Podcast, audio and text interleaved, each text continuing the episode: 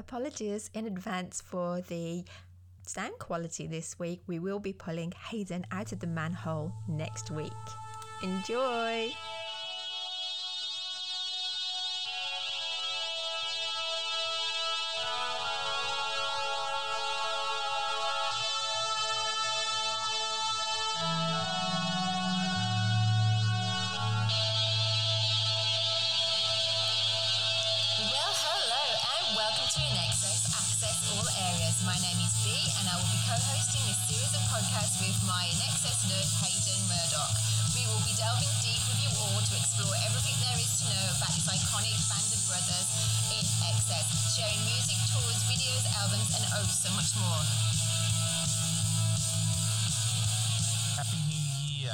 2024 INXS Access All Areas, episode 173, the podcast that aims to dive deep into all things great about our favourite band with a bunch of listeners, patrons of Padre B. Hello, how are you, sweetheart? Happy New Year. Pink again in the hair states. Yes, I'm going to continue with the pink. Um, Happy New Year. I'm absolutely sweltering here. It's in the middle of summer. Um, is it, has, has summer reached Melbourne? Not bad. yeah, we, we had a, a bit of a sort of funny uh, month. It sort of felt like part, part of the month felt like Queensland, not far from you, and then part of the month felt like England, and then part of the month felt like uh, uh, the deserts of Saudi Arabia. So typical Melbourne, four seasons in a day, as Neil Finn from Crowded House once wrote about. And um, I'm sure you're having a great time down there. But more importantly, I have missed you. Did you miss me? yeah, absolutely. We we uh, deliberately stayed out of each other's way to be fresh for the new year, and I just figured out, B, that uh, we're now entering our fourth year uh, by virtue of. Well, we started May 2020, uh, so May technically will be our fourth year uh, complete, fourth year of recording. So, Is this as long as one of your marriages? marriage, I haven't been, ever been married, okay? oh, have you not? Well, there you go. Ma- ma- maybe a Liz Taylor marriage uh, list or whatever, but um, or, a- or a Kardashian. But uh, the interesting thing I thought was because that uh, we're sort of entering into the year 2000 probably next week. So from a timeline point of view, there's still quite a lot to, to, to break through this year and go through regarding INXS post the millennium uh, and everything they sort of went through afterwards and you know going all the way through the mini series in 2014 so uh, excited by a lot of the guests we've got planned. Um, we are getting people come to us now wanting to chat to us uh, even more than uh, ever before. And we hope we can bring some exciting content uh, to people out there who love this band And yes, we're going forward, but we will dip back now and again as well, won't we, with some of our old things? One of the things we can do is we can always have a, like a little bit of a Marty McFly back to the future moment. We go in the DeLorean and we pop back to a, a certain era. I've always wanted to do that. Yeah, we like those episodes, and, and equally, uh, you know, we might even be able to go back and you know pick off the uh, Swing album or something like that again, and do another review and just you know look at it from a lens of three years later. So there's plenty of things that we've still got to get through, um, both present and past. Looking forward to doing with you and our listeners, Pete. And I call for all you new listeners. Um, not only have you got 170 episodes to catch up on, but we're going to be making a lot more. Yes, well, it is interesting when someone does find the podcast. I, I, there's nothing I love better than finding a, a unique podcast that strikes a chord, and then I realise I'm three years, four years behind. So, um, but you know, we always say to our listeners, you can go back chronologically, uh, listen from one to going forward. You can cherry pick. Uh, there might be certain topics that uh, are more appealing to you.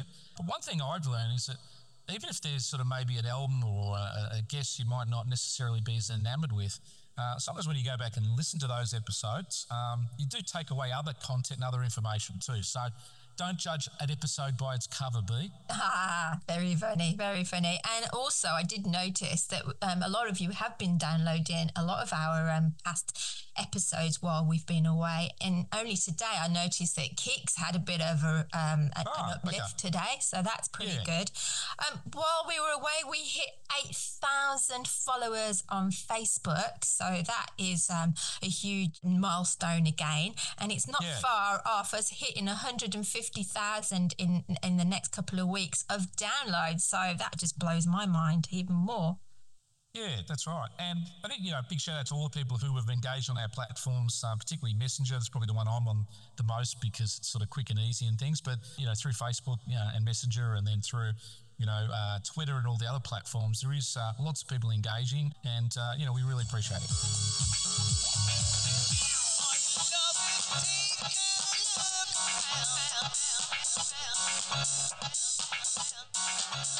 Now, B, I must ask you, how was your INXS Christmas been? Oh, wow, it's been uh, quite busy actually. Um, where do I start? I actually want to sort of talk about just now, just a moment ago. I was just talking uh, in a thread on Hutch Nation. A lady came um, on there called Sash, and she is new to the podcast. Hi, Sash. She's going to start listening to us. It's great that you found us. I think she's from the USA. Um, she was saying that her her dad's got a vinyl collection, and one of them that she's got is um, Pink Floyd's. is it Dark Side of the Moon? That's one of their albums, the very famous album cover and things. Yeah, yeah and she was saying that she was looking it up, and it's worth over a thousand dollars. Could be. I mean, you know, some of these things that were pressed and printed at various times, like uh, well, I've often talked in the INXS world. You know, Simple Simon, the French. Uh, single version, there was only a certain amount of copies, you know, printed up at the uh, record shop uh, is worth quite a bit. So yeah, it's always the uh, the demand and supply in the marketplace. Which brings me on to um, later on, we're going to be talking about our special package that we've got together that actually is worth over a thousand dollars. So you have to be in it to win it, and we'll tell you more about that later. Getting to our wrap up of the episode, the end has been uh, has been promoting a lot of that, uh, even to the point where some people like. Uh, our friend Linda Alliston was ringing, uh, texting me today, going, is that true? Is that you know that good or whatever? Is that is that actually uh, legit? And I think she might have run you today to check it out if that was you posting, B. Yes. Hello, Alison. Thank you for the phone call. I was uh, yeah. in the middle of doing my reviewing, so that was quite yes. funny. That was lovely having yeah. a chat with her. All right. Anything come across your desk over the INXS Christmas period, New Year? Anything that you can share with? Okay. Well, one of our new team members and patrons as well, Kathy Trim, she is um, literally on a plane right now on her way to Australia Australia. She's coming over to see the um, tennis, but hopefully we'll get to see her too. So um, you might get to see her because she'll be in Melbourne. So um, get you two should Where's get Kathy from? Ottawa. Ottawa in Ca- Canada. Ah, excellent. Yeah. So, well, Kathy, if you are listening to this episode, you can hit us up on our platforms, and we've got a few patrons in Melbourne, like Dr. Jim Massol. We're always happy to have meet you for a beer or give you a tour around, like we did for uh, David Gort and his wife. Yes, and yeah, get in yeah. touch, get in touch with them, um, and yeah. also um, we're thoughts so with Danielle at the moment because they're having terrible weather there. She's out of touch at the moment, but I do hope that she can uh, get through the hurricanes. I sent Danielle, her and I had a back and forth because I saw this uh, beautiful aerial shot of Pensacola, Florida, but they're showing these storms coming in. So I decided to cheer up by sending you every uh, relevant weather song that would uh, somehow um, relate to an area. One of them was the Crowded House weather with you. So you enjoyed that. And then I had Dancing in the Storm, Boom Crash oh, Opera. Oh, yeah, she'd love that. That would cheer her up. That's yeah, good. That's, that's, good. Yeah. Um, and then April Rose and Josephine, um, daughter of Andrew Farriss, both got engaged um, over the Christmas period. And I've been following April Rose. A- April Kirk's daughter yeah. and then Josephine that, Andrews. That's yeah? right. And right, um, a- April Rose's Instagram page, wow, what a stunner. She's absolutely beautiful. And they were in Paris, yeah. and I love seeing that. And then I did notice in jo- Josephine's Instagram page, there was um, Jake, um, Tim's um, youngest son, with their. Um, grandson. So that was lovely to see that the the in excess babies have babies and they all get together. And, and Tiger Lily's, uh, you know, been in uh, Women's Day this week, you know, with her boyfriend mm. Ben, and, and uh, I don't quote from there too much because it is a, you know, one of those uh, mags where they always say mm. sources close to Tiger said you know, which is basically. We don't want to go euphemism for lying. Yeah, right. we don't want to go there. Tiger, the door is open. She looked we, happy. Yes, she does. In the photos, mm. that was the most important thing. Yeah, but the, we we don't want to yeah. invade your privacy, sweetheart. That's, right. that's, that's good. Right. I noticed that GGB Basses has sold yet another guitar. That was pretty cool. So I've, I've added that to our socials. That's Gary Beers, yeah? And Gary Beers, yes. Uh, yeah. And then Jon Stevens, his daughter, got married as well, and he was father of the bride. She did. And I remember when she was born because the song that uh, Noiseworks put out on their third album, fourth single, was a song called R.I.P. Millie, which was named after his late mother who had passed away but his daughter was born not long after that, and I think he called her Millie. Big congrats there. I think I think uh, John one day was doing the Red Hot Summer Tour, and the next day was at the wedding. so, yeah. So I, I, looked at the footage, and go, oh well, John's got getting married, but then I looked close and it was his daughter. So yeah, there was a great kudos. picture of him with Kate Ceberano and um, Richard Wilkins as well. Lovely one of all of them with their partners at the wedding. So that's great. So that's B's news of the week. Right, Bee's been in the gossip page. There you go. It's me on backup vocals. So, um, but yeah, look, in, in my sort of uh, little Christmas period, if I could indulge a little bit, is I try to use the period to just reach out to some potential guests and some people who would like to come on our show. So there are a few irons in the fire, but I always like to keep my powder dry and announcing things till it's official uh, aka Nile Rodgers and others, because uh, never want to over promote and, and uh, under deliver. So, uh, but I can say we are getting some uh, some good feedback, and we're just coordinating some times from some people, uh, and hopefully they'll add to this INXS anthology podcast. But B, we survive on the patron program. I think we might have picked up a patron or two over the Christmas period. I will handball those names and all the rest of the names to you. I'd like to say hello to everybody outside on the highway. Let's all say hello to everybody outside. It's about 10,000 people at least. Hello. Well, hello to our honorary members Tim Farriss, Nick Egan, Mark Opitz, Richard Simpkins, Cameron Adams, Mary Woods, Darren Jones, and Paul Jolie. Our patrons Carmen, Laurie, Carrie-Anne, Danielle, Sarah Markham, Sarah Camia, Dr. Jim, Katie, Lisa Mack, Anne-Marie, Susan P, Pedro, Mandy, Foxy, Amanda H, Amanda V, David, Paul Buckley, Ella, Ryder, Tony, Erica, Abigail, Martin, Jim, Jackie, Sheila, Shannon, Brett, Suzanne, Laurel, Bard, Genevieve, Shelby, Manny, Laurie, Jill, Heidi, Paula, Nancy, Juliet, Scott, Anthea, Maria, Tracy, Vernon, Jamie, Diana, Stefan, Andrew, Georgie, Stephen, Keisha, Mark, Vern, Mandy, Nick, Sula, Amy, Diane, Paul P, Paul B, Alicia, Jay, John, Amberette, Kathy, Chantel, and Neil. Welcome to the podcast, and our special mentions are to Sue D, Joe Robbins, John Aving, Michael Spriggs, Glenn Davis, Paul Boozy, and Helen Kirkwood. Welcome to the podcast.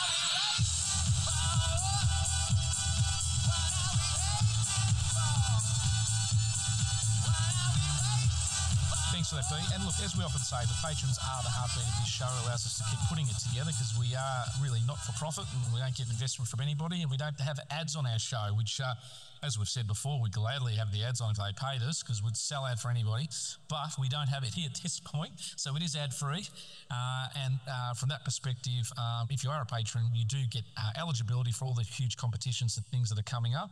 But importantly, a lot of our patrons, probably the best thing they've been involved with is getting questions to some of the band members and various uh, guests on the show and, um, and participating, in, you know, engaging people like Nick Egan and um, really being part of that community push to get them in the Rock Hall of Fame, which is our, our mission statement, I guess, overall. Excellent. Actually, while you're talking about the Rock and Roll Hall of Fame, John Jamin, one of our new patrons and um, part of the team, has been coming up with some great statistics and loads of things on the uh, Rock and Roll Hall of Fame. So I've asked him to put some things together. So I'll be posting those throughout the week um, to get you all interested and to know what's happening because the nominations are coming out next month. Absolutely, absolutely. I uh, it is nomination season, and there's a lot of speculation about various acts and artists and things. And I've been doing a bit of digging, but fortunately, a lot of awards these days, we're in the sort of the Academy Awards era at the moment, or part of the year on the Golden Globes. You have to do a little bit of campaigning. You have to arouse the attentions of the people who make the decisions. So, over the next sort of period of time, I think uh, nominations I think get announced. I'll double check that. Uh, but it is a, a period now where you know, anybody who has an influence and uh, from a fan point of view, from the fan vote point of view in Cleveland, um, a lot of this stuff was going to go down. And we are probably going to put a, an episode together uh, about the Hall of Fame, but just more of an update where it's all at and where you can lobby and some of the statistical reasons certain bands should be in. And we may even just as they're not make about INXS exclusively, there are other bands that I think deserve to be in, uh, like Foreigner, uh, you know, from that sort of, you know, uh, achievement point of view um, you know, several bands on the list that, uh, like the Guess Who from Canada, um, and we'll make it sort of a little bit broader than just the INXS discussion. Yeah, I think I feel that we'll have to do a video on that with a few patrons again, don't you? Yeah, that's right. And we that's can get right. the graphs out. that's right. And look, I know there's been a post there from uh, Nick uh, uh, Bombatch, who I did that uh, three three person call with him and John uh, last year uh, regarding why INXS should have been in the Hall of Fame, which was that sort of simulcast we did with John's podcast.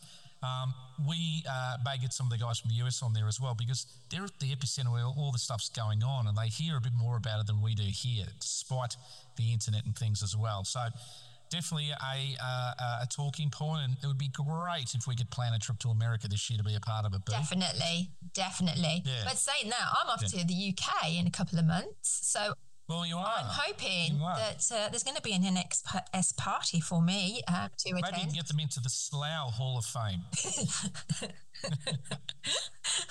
the Derby Hall of The Fame. Birmingham. Uh, we get him in the Reading Hall of Fame with Ricky Gervais doing the announcement. Well, we probably right, could get him we- into the Leeds with Lee, Lee Francis from the other week. if it was Michael, he'd probably get into the Bristol or the Manchester Hall He of Fame would. and punch up Liam Yeah. Gallagher, Oh. you know. Um, all right, we'll straighten up a little bit. Uh, topic today, we're going to go through part two, uh, really, which is the songs of Michael's solo album. As we said before Christmas, there was quite a lot to unpack, and uh, we did quite a lot of discussion around the album, how it came together, and the pro- production side, and the songwriting, and um, the release, and just a lot of sort of uh, stuff surrounding it. But we're going to get nitty gritty uh, in today's episode, which is probably more exciting, talking about the songs, which is what we're here for. Looking forward to going through that in a moment. There is some necessary sort of cleanup stuff we need to do because it's been about three or four weeks since we've done any news. So technically speaking, B, what's it time for? It's time for the news. Hi, it's Dave from England, and you're listening to INXS Access All Areas with Hayden and B, and now it's time for the news. All right, B. Well, uh, I thought we'd do a little bit of housekeeping because um, there's been so much going on in the INXS world and just in the general sort of uh, news community, and we haven't uh, last time done well, didn't do a new section last time because it was a bit of a feature episode. Uh, and with about two, three weeks, um, you know, going since then, there's things that have just come up. And first thing I wanted to highlight was just give a bit of a shout out to all the cover bands out there, particularly in Australia. Uh, they do a great job. And I was driving around the other day and saw a big Don't Change uh, poster on Punt Road in Melbourne uh, promoting uh, some of the Don't Change gigs coming up. Uh, I do know that uh, if you're in Sydney, I think they've got five Sydney gigs in January alone with the rest of the country to follow. But they've, I think they're the most organised out of all the cover bands because they've got gigs planned up to July this year. They're really quite ahead of things. And having met their manager, she seems like she's on the ball, B. She's amazing. Yes, big shout out to Dion. Um, Yes. yes. just been speaking to Alison about them. She's a huge fan and she follows them as well. But she was saying she was the first gigs when there was only about 20 people in the room. And but now, I mean, he's a superstar, is our Blair. Everybody wants to go and see him. But you know, one of their biggest fans who went, Bob King. And Bob King, the photographer from um, who did the Australian made photography. Right. Okay. Yeah. Yep. And and so he's just done an interview with Blair and it's been filmed and it'll be coming out in February. So I'm Excellent. really looking forward to seeing Yeah. that. Yeah. So um Blair um as in Don't Change, Barnstorm as in Jimmy Barnes and the I can't remember what the Divinyls ones are, but the Divinyls are all three getting together and they're doing a couple of performances. Yeah, well, they normally do stuff around Australia Day, but uh, and I'm sure there's something they're doing this year. But I know the Inaccessive guys, friends of the podcast, and uh, you know we had a chance to interview them and see them live. Uh, they're playing a big Australia Day show down in uh, Mornington in Melbourne on January 26th. Uh, February 3rd March 16th. They're also got gigs around sort of Victoria. But What You Need Boys just had a big gig over in Perth uh, last week, which I've seen people post and it's been really well received. And up your way, B, the good old Hoey Moey uh, hotel there. The Live Baby Live boys are there on January the 21st again. So uh, I know they're uh, been quite regular coming up that particular way. Uh, so that might be something that suits you and the gang uh, in that vicinity. Yeah, it's quite a big week because Jon Stevens is coming in as well the week after, I think. You must be psychic because next on my list here, I'm talking about Jon Stevens, INXS Noise Works. So there you go. He's going to be playing the following week. And uh, uh, But also, too, uh, he's got still some residual gigs, the summer gigs, the festival gigs he's doing. Importantly, he's got a gig in March with Noiseworks again at the Forum Theatre in Melbourne, which is where uh, Nile Rodgers was interviewed by us and performed. And looking forward to going seeing Noiseworks uh, again in March. I did see them back in, I think, July last year and uh, keen to uh, see them again in March, uh, just doing the Noiseworks material. Um, equally, though, even more importantly, and we should go back to the original source, um, Andrew is touring. Uh, B. So uh, it is sort of uh, country and western month in, in New South Wales and broader Australia. Um, so Andrew's doing quite a lot of gigs throughout New South Wales in January and February, culminating with one of the bigger ones uh, at the Tamworth Golden Guitar Festival uh, on Australia Day. Uh, he's got gigs also planned in Victoria and Tassie in February, pretty much more regional, not so much in the city. Uh, and in Queensland, he's doing some stuff on March the 2nd, and tickets are only $50. So pretty fair uh, affordable uh, day out there with Andrew if you are available. He also did an interview, for those who don't know, uh, about a week ago on the 5th of January. That was on 4BC Brisbane. And again, went about 14 minutes. He talks a, a bit about uh, being INXS and deciding to go solo and just the growth of, you know, what he's been doing. So that is worth a listen. And probably the most important bit of news is great friend of the podcast, Manny, has uh, got the green light on his book, B. Do you want to share with the listeners where that sits? Do you know, Manny was just talking on one of our socials and Danielle just got talking to him and then he found out about the podcast and became a patron and now he's writing a book. Right. How bloody amazing Yes. is this? And and, and um, Tim's read his book and Tim's all behind it and yeah? I'm holding Manny's hand here and um, it's it's going to be the best book out there. It's going to be like our little Bible, I reckon, Hayden. Me, me and you will be like, you know, using it as a reference. Actually, you know what's really funny? I just looked down here and I'm probably asked you a question I'm going to bloody answer, but is it in Ireland on a leap year, February 29th? That's when there's that, that, that date that people have proposed because it's like this Irish special day, the leap year date. Manny's releasing his book on February 29th. Oh, of course. yeah, which is pretty yeah, cool. I didn't realise Yeah. that. So we're going to get him on the show. Yeah. Um, hopefully he'll be doing a book giveaway Hmm. as well. But you and I have got a copy each, which is really nice. And um, we get um, we're very lucky that he's used um, a lot of what's been referenced that um, Hayden has um, spoken about, and a lot of um, our interviews that are in there too. So it'll be interesting to see. I can't wait to see it. Oh, it's fantastic. You know, anything that can sort of spread, you know, you know, the, the value of their music globally in any way we do it. Like, I, I, you know, I'm never ever jealous of any other podcast talking about INXS. I'm never jealous about anybody else going off to be inspired to do their own podcast, like we saw with um, uh, Laurie. You know, great friend of the podcast, worked with us for a long time in Chicago. I'm so proud that you know people have been inspired to do their own things. Um, That maybe maybe fermented a bit by listening to us, you know. Um, Yeah, and uh, yeah. it's great that people have had that inspiration to do those things. little sprouts off, isn't there? Yeah. And then Manny says he reckons that there is a probably a book about us and the podcast one day. Oh well, that will be a big book. It won't be a, a secret sealed edition. Be all the offtakes, all the punch ups we've had, you know.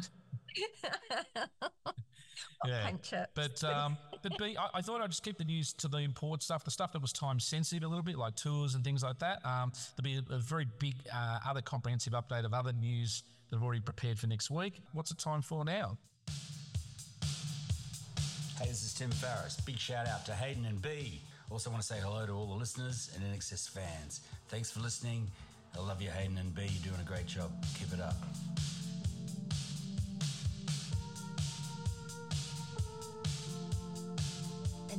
It's time for topic of the week.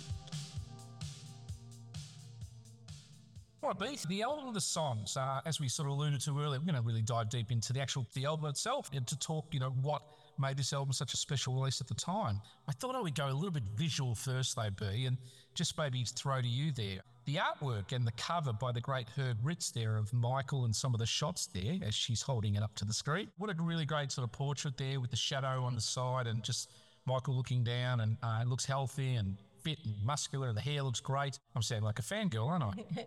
Well, you do love the man, don't Yeah. you? So it's okay. We can say that in these this day and age. That's fine. Yes, even though we know this is Michael in '97, he does look very much like '94 with the hair.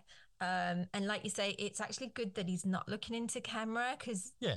his hands are crossed. It's, it's it is it is quite moving. It's a beautiful picture. Yeah. And inside, obviously, you know, the cover there, there's some other shots there. There's obviously in the back there, Michael in the chair. And uh, I think on the straight line CD single there, he's got him putting his head out the window, I think in a Paris hotel room or whatever. You know, it's just really well constructed. And Herb, I think, has done some other stuff uh, early in the decade of the 90s with the band. I think it might have been this, the great video collection and maybe some of the uh, stuff on the full moon uh, things there. But Uh, yeah, any sort of comments to add to the, the visual side of the album cover, B? There's some really small shots of Michael playing the guitar. we go. We we read this or we saw it somewhere else that there, even though Michael played guitar, obviously didn't play it as well as INXS. But yeah, it'd be nice to know if he did actually play some of them, or he was able to strum out his tunes that he wanted to have um, played on the album. But yeah, there's um, few nice little pictures there. There's ones of him hitching a ride in Paris. It's great that the lyrics are there because they don't coincide with the Google uh, lyrics that all I right. keep I, I, you've matched something. We, Love this picture, which um, I think we'll be using that this Right. week. Um, Cool. You've yeah. matched something that I was going to say earlier, so I think we're on the same page. But uh, just a couple of quick things there with with the lyrics there. I think we're going to talk a lot about them. I think in our review today because I think particularly this, unfortunately, you know I could say you know in a kind way, this is like an epitaph. It's almost like a man departing the world. It's almost like his his letters of goodbye. You know, in in tune. Unfortunately, you know, and more than ever, I think you know this album personifies just the sheer honesty and and uh, you know the the brink that he was on, you know, in terms of just well wellness and and um, you know discontent. So it will sort of formulate probably more than any other album review a bit of our discussion today. We'll also do what we try and do, be is compare the songs where you'll go first, I'll go first, you know, rotate around, and then you know give our vote of approval whether it's an okay or whether it's a stinker. And we never do compare our notes before an album review. We you know we like to you know have the the Christmas little uh, present open it up. Oh, B likes this one too, like I do. Uh, and we haven't always agreed over the journey. I think uh, that was one of the, the conditions of joining the podcast. B, I said you can't agree with everything I say, and you've done and you've done a great job with that. I have.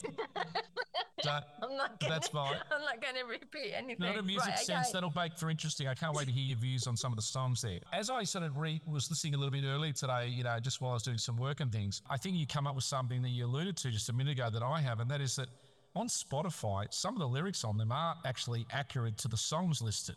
I think one of the songs, Fear, for example, there it's got a completely set of different lyrics. And then Flesh and Blood, when I played that today, Don't Don't Save Me From Myself came up.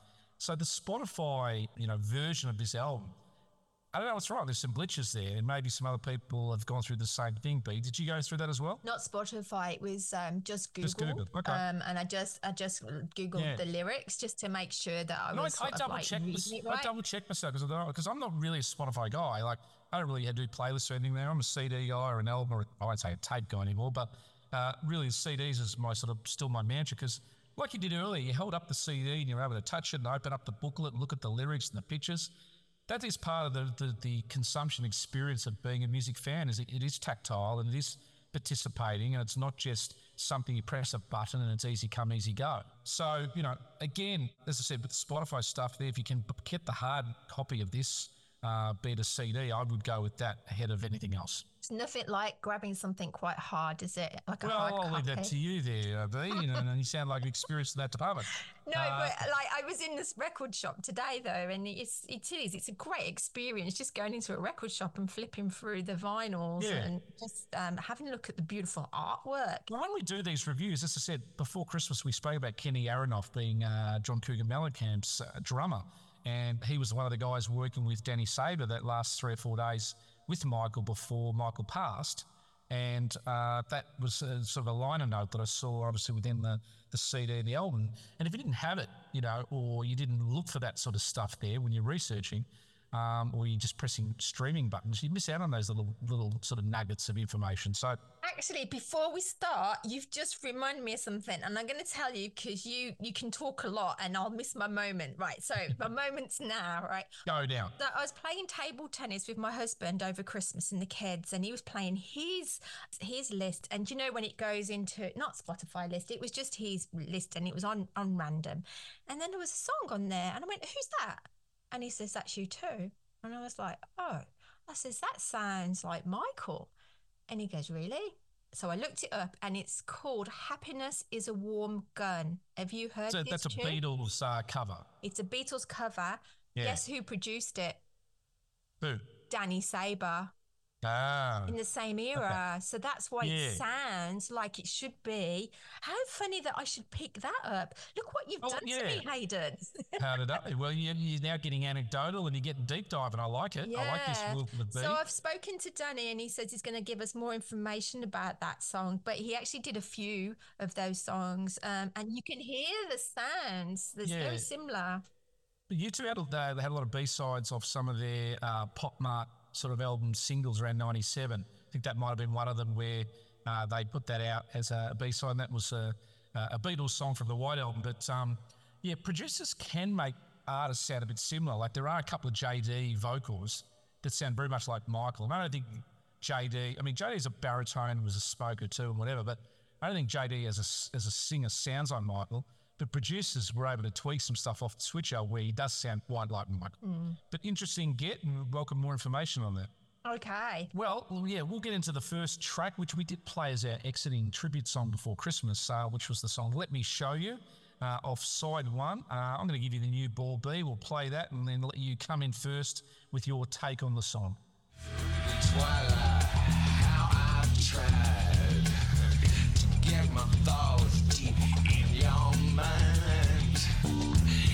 In the sleep, I've tasted you, intoxicated by every move.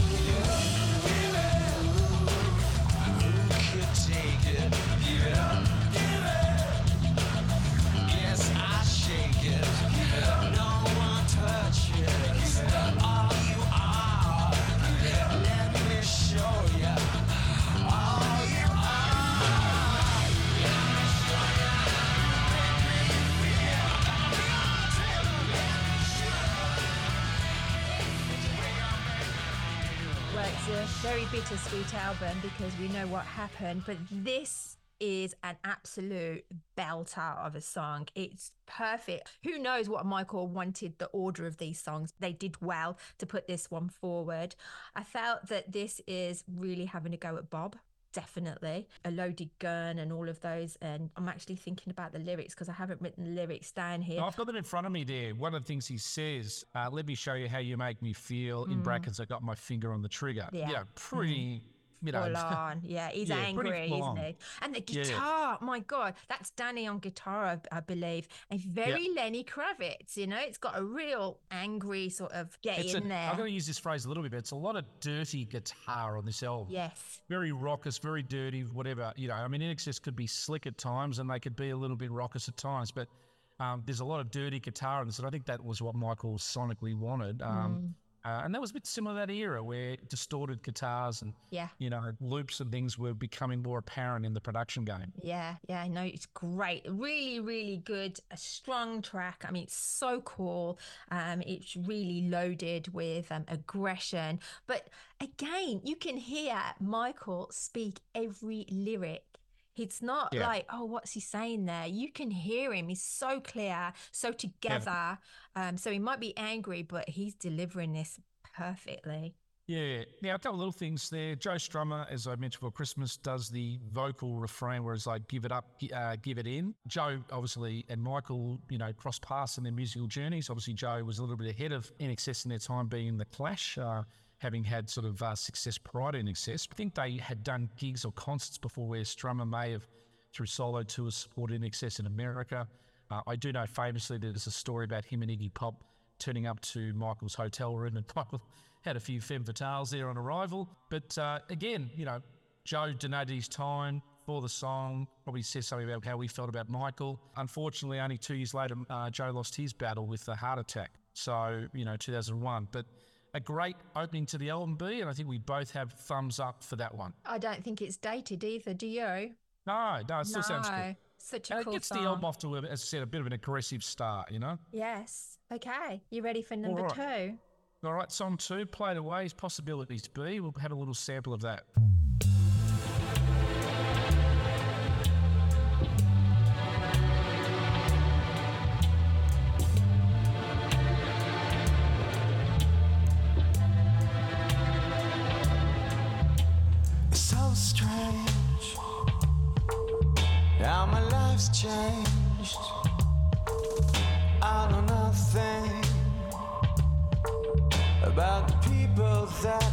Touched.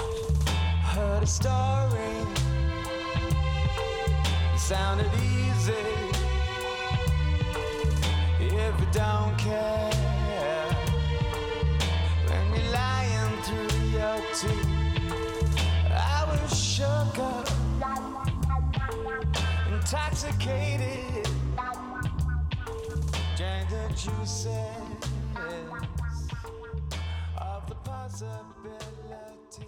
Yeah, this is probably pound for pound my favourite song on the album because it's so different. It's such a musical stretch. I was listening to, I'm in a bit of a Tarantino uh, career phase at the moment. He's got one more movie to do, and, and they're talking about his movies, and everyone always talks about Pulp Fiction, right? But he and a lot of critics think that Inglourious Basterds is, Bastards is his most accomplished cinematic achievement because he got Christoph Waltz in, who was French speaking, German speaking, and English speaking, and the dialogue and the, the way it was constructed was such a stretch for for what Quinn had never done before. And I look at this song the same way for Michael. Like you got trip hop's sort of Portishead Massive Attack beats, you got this beautiful 1950s orchestral sort of lush opening. You've got this phrasing, these lyrics. It's haunting, it's evocative, it's compelling. It could be a great Bond, uh, James Bond movie song. The lyrics, someone told me life was easy, they were lying through their teeth. Nothing's perfect, hearts are broken. I mean, you know, like talk about, you know, hit you between the solar plexus. I mean, it's just an amazing piece of music. And if INXS had done it, it'd be in their top 10 musical tracks. Now, it's again, it's different to being a three, four minute, you know, you know, sexy dance song, whatever. This is a musical, artistic statement, this song. That's what I'm trying to get at. And it's catchy without, you know, being full of hooks. But if Michael wanted to go out and do a solo album, the price of buying this album alone is getting this song. I absolutely agree. It's my Yeah. top song of the album too. Yeah. For a lot of those reasons, um, the fact that you know he's opened his heart for us all to see and hear. Um, Yeah. It's. Uh, I think I read somewhere that you said it would make a really good Bond theme song as well. Yeah, yeah, I- I totally. the I totally before. agree there, especially with that um, the orchestral side of it, the strings. Yeah, and, and it's there's about two or three others here on this album with very cinematic, you know, songs and very haunting, and and they they're slow builders and they they grow to a crescendo, you know. So, um, It's just deep and emotional, Yeah, isn't and- it? and, and and this is not a song that's what I as I said earlier accessible in the sense it's a three four minute hooky dance thing. It's a song that you know. If there's a sad scene in a movie, or if you're not going through a great time, it could make you probably cry, you know. But the word possibilities is such a beautiful word. Hope. you know, and it's about hope, and and and he wasn't around to explore those possibilities, and this is one of the ironies of the lyric versus you know what happened to him. So, Mm. um, but yeah, They feel as well the way that he's delivering it so strange and it's like Yeah. it's like it's like quite upbeat. It's like it's like okay, my it's life's sort of feel, I, changed. I reckon, it's, I reckon the word I know him. I reckon the words it's almost philosophical. He's almost Yeah. it's weird how this occurred and that occurred, and now I'm here, and you know, um, all the different sort of you know emotions he goes through. And again, it's his most honest and, and revealing. And I think you know we saw Elegantly Wasted come out technically after this album, but you'd sort of think an Elegantly Wasted album with all those great songs and lyrics, Hello Pedro, wouldn't probably have occurred without Michael opening himself up to being a bit more forthright and introspective vocally and sharing like he's done here. Hmm. I, I just want to add two more things. There was um, a lyric in there I could never hear him say. I really thought he was saying "save my life" in this, but he doesn't. He says, "I'm so alive." Yeah. That's what he says, and the Yeah. ending of the heartbeat, and then it stops. Yeah. That is just heartbreaking. Mm. in, I mean, INXS were very sonic. Was sonically was their strength, and and, and lyric they're very good. But don't be afraid to occasionally pull out lyrics and listen to an album with you know your, your headphones on and go through the lyrics and be part of the song. It's another way you can actually have a different feel or interpretation of what's going, what's occurring in the track. Like a song like "Every Breath You Take," a lot of people think this is this beautiful romantic wedding song, but it's actually a stalker song from a jealous boyfriend who's like, "I'll be watching you," you know.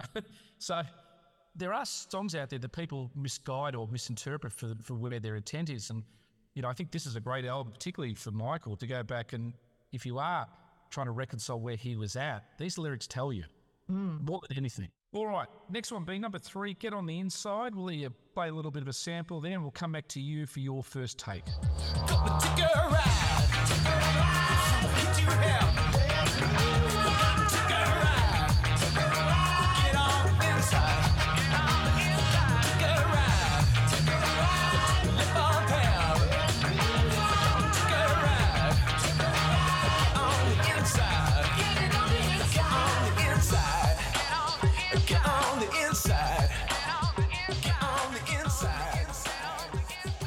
it's a fun little song, isn't it, musically? But if you listen to the lyrics again, he's like, you know, going through quite a lot there.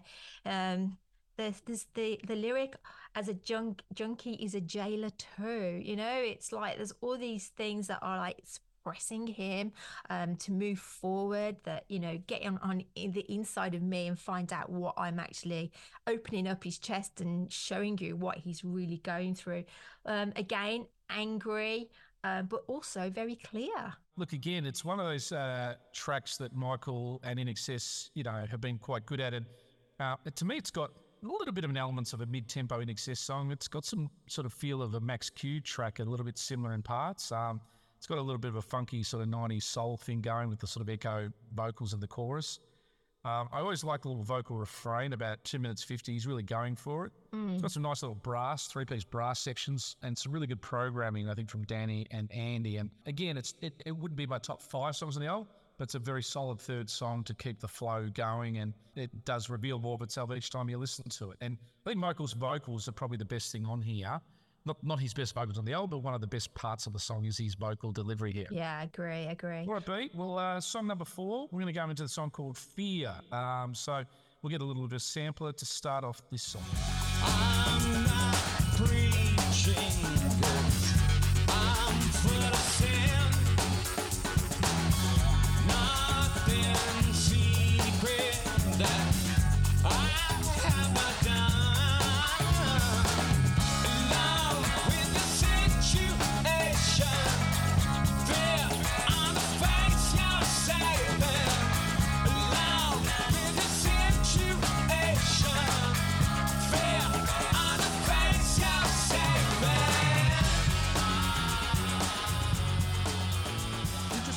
Said earlier, don't follow it on the uh, Spotify version for the lyrics. You might need to open up a different platform to get the exact lyrics. The lyrics are very potent. The line in here that is quite compelling that I can sort of uh, highlight.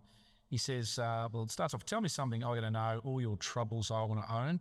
I'm not preaching because I'm full of sin, nothing secret that I've not done.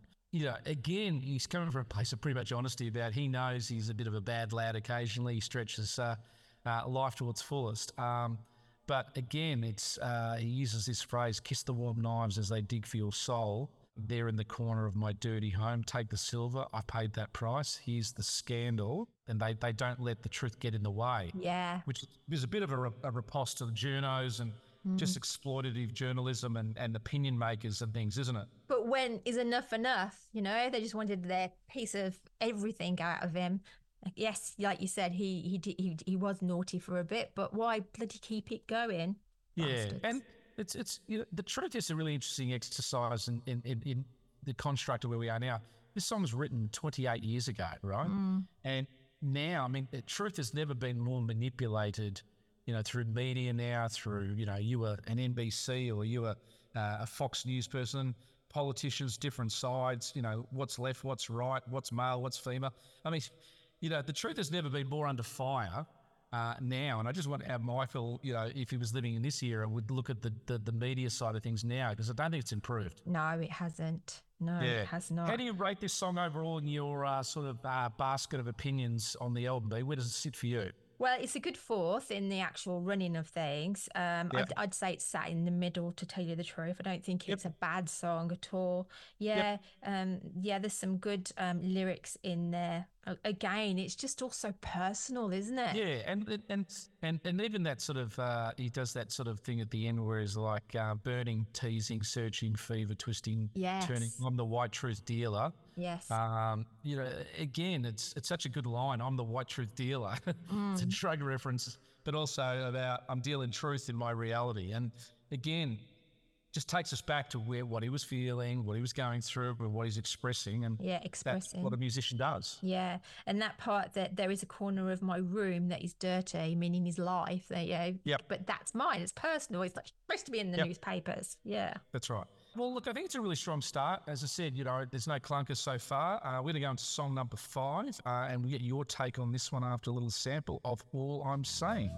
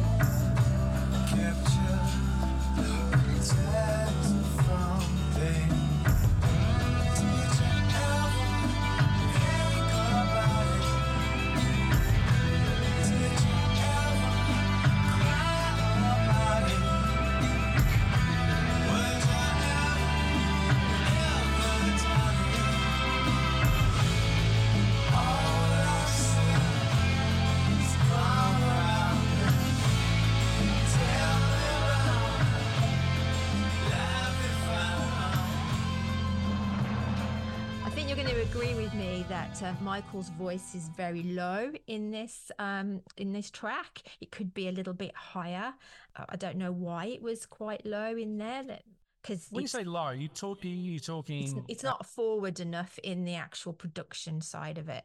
I look at it and go, this is a really slow, you know, burning song, and it's a bit, you know, it's a bit like it's a bit like Men and Women are Welcome to Wherever You Are. Remember that song you didn't like? Mm, so that's probably why I don't. I not. I don't not like this song. I just think Yeah. that it could be higher. I think there was another track. Was it Communications that he's quite low on as well? But what he's doing here, and again, I can't, I'm not saying you're wrong or right or whatever. I think what he's just doing is exploring the various vocal tones of what he can do. And hmm. this song is a meandering sort of thing that just builds and builds and builds. And it has quite a sort of, again, James Bond esque sort of big orchestral finish.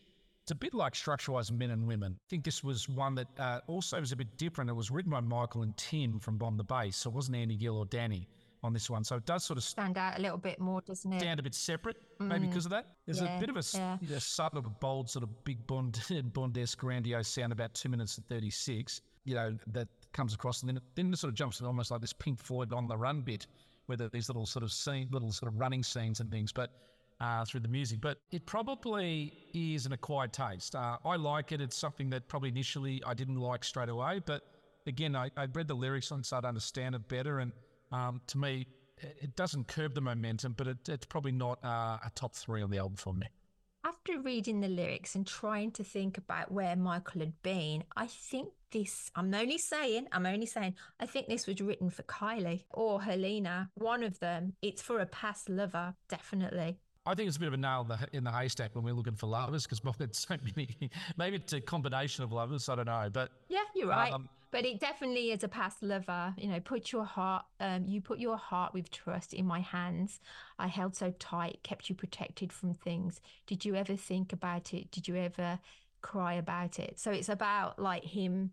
It could be about Paula too. This particular one around this time, you know, who knows? Um, I think he's, you know, an empath uh, or was an empath, and most the fact that every female who he did break up with still loved him.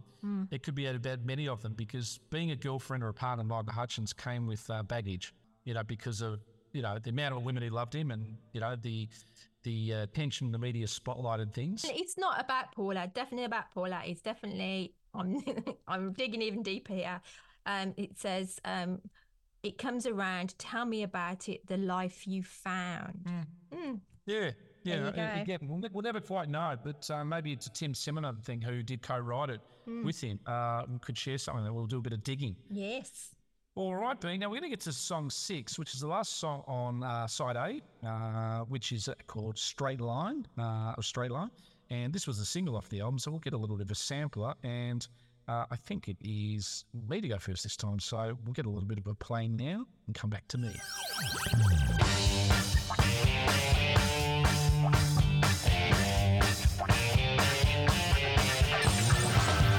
Yeah, we're just watching history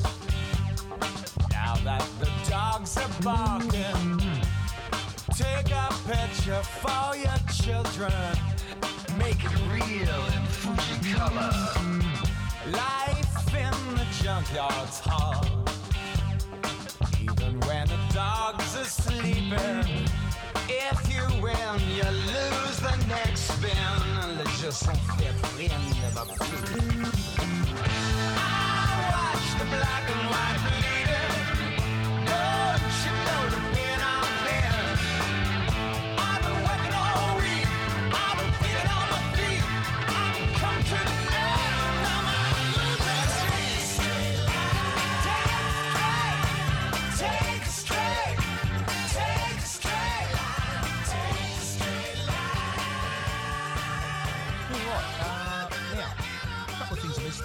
on September, uh, September 13th in Australia, uh, and then it was released on the 27th of September. Video directed by a guy called uh, S.A. Barron, who done uh, who done videos for Whitney Houston and Public Enemy. The opening bit sort of sounds a bit like drills in a in a dentist, doesn't it? Pete? Um, it's got Denise Johnson for Primal Scream on backing vocals. To me, it's got a sort of similar INXS es- escalation type thing to it. Uh, I love the line "Come to the end of my losing streak," which I think is a great lyric, and I like the American, American Express swipe. Get me out of here. Um, yeah. I thought as a lead single, it was not distinctive enough from INXS to spearhead the album. I think they put it out, uh, and again, he wasn't around to pick it as a single, but to me, it wasn't too much of a departure enough to be a lead single for the album. The first song off an album should be something that represents diversity, growth, evolution of a band's sound. And think of INXS as singles, you know, What You Need was growth, Original Sin was growth, Heaven Sent was growth, The Gift was growth. Uh, was growth. Uh, Was all gross. these songs, yeah, gross. yeah, sorry. There's some gross scenes. But a lot of the lead singles off albums represent growth in a man. I, I thought this song was a solid track, a good track, even above average track, but not distinctive enough for it to be, you know, uh, reflective of the rest of the album, whereas some of the possibilities was. But I still like it and enjoy it. But what was your take on sort of listening to it uh, be on this revisit? I love this track. Love, love, love it. Um, it's one of those when it comes on and I'm going down the motorway. It Might be something to do with going down a straight line. um, I love, I love singing along to it. It's quite optimistic. It's empowering. Yes, it has got a lot of um, in excessness to it as well. Um, I, I, I, again, I didn't like the squeaky bits. I must admit that can that makes it feel dated for me. Um, but I like that. Take a photo for your children and all those little bits in there. It's just a, it just makes it a little bit more um, fun to listen to as well. Again, you know, like I say, optimistic because he's at the end of the losing streak. well, yeah, he says, I'd have come to the end of my losing streak. You see, Yeah.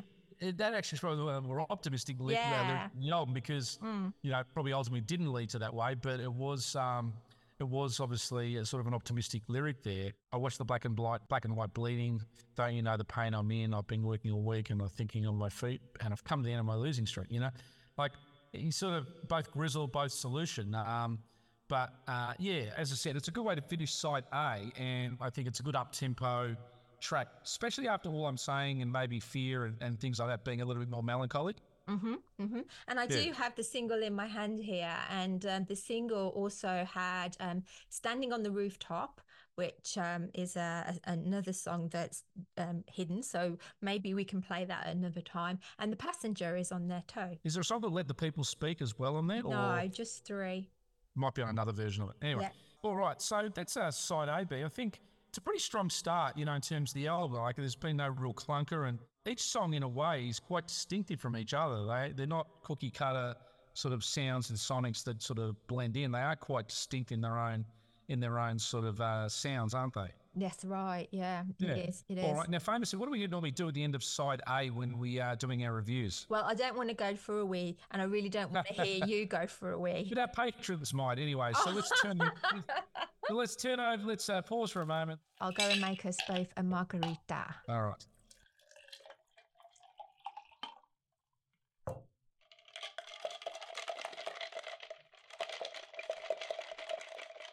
Here's your margarita, mate.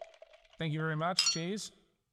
All right. Side two. Now, uh, first side, six songs. Uh, second side, seven songs. So 13 tracks, which is always a little bit different. Often you see most albums are 11 or 12, but they got 13 on this. First one B, nice little, you know, heartfelt lyric here. The song's called Baby It's All Right. And we'll play a sample of that and let you have the first uh, crack. Look at the mess I'm making.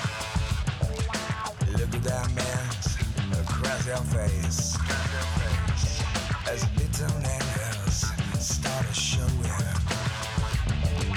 Five years on it's just another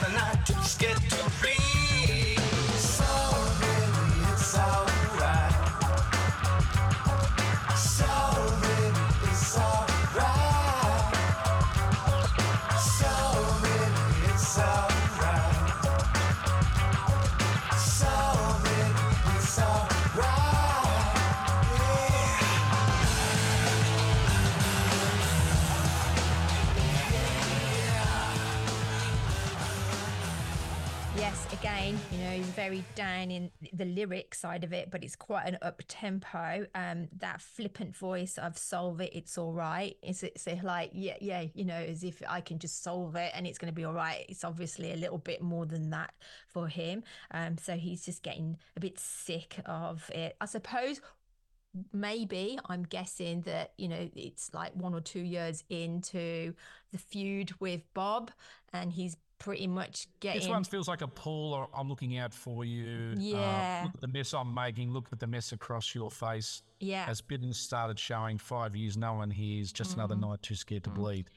It's got that feelings of being right in the uh, mind's eye of this uh, Yeah, Frank. it's funny that you should say about the mess across her face. There is a famous picture of Paula because the, the paps were always outside their door that she spread Vegemite across her face.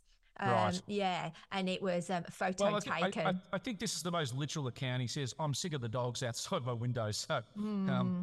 well, for a that- time they had to go up onto the rooftop to just to get some fresh air. that's right. So bad. That's right. So they were sort of Fleet Street, sort of biggest story at the time. So, uh, beginning to the song itself, tell us a bit about your thoughts of the song. Yeah, it's a really tuneful. I really Yeah. like it. I, I would actually put good it. chorus. Yeah, it's Yeah. got a great chorus. I'd actually put it i- into the top level of this um, album in Yep. my um, in, in my um, charts. Um, Yep. What are your thoughts? My thoughts are it's quite a, uh commercial, well constructed pop song in a sense that it's got a, a, a, an intro, a really solid chorus, you know, middle eight, verse back to the, the chorus. And structurally, structurally, it's really good. And the, the baby, it's all right, is really good. And uh, he sort of sings it in a very soothing tone. And he's a new dad, you know, so it's got a reference in that sense. He does a little rap spoken word sort of type of thing uh, as well. About one minute 50 in, there's a really great loud guitar interlude, that really dirty guitar that comes in uh, and heavies it up. So it's a top five for me on this, this album. I, I think it's really good. And you can imagine if it was back in the day where artists released four or five singles from an album, it would have probably made it to that. Yeah, agree. Yeah. Yeah, agree. Okay, you ready Yeah. for um, the next one? Next one, we're up to song eight. Uh, Don't Save Me From Myself. Okay, give us a little sample, B.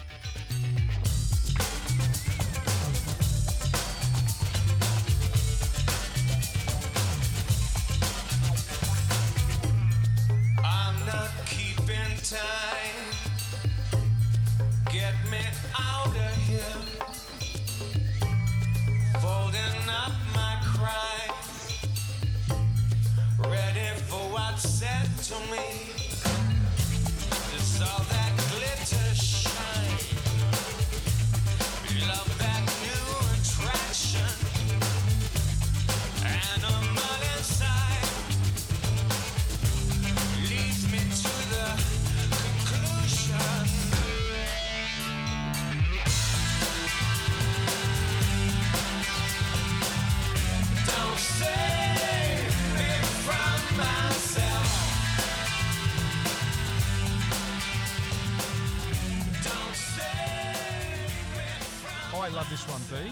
Probably one of the harder lyrics to listen to. Uh, I guess absorb and understand what he's what he's going through. Let me just deal with the song itself and then the sort of the meaning behind it.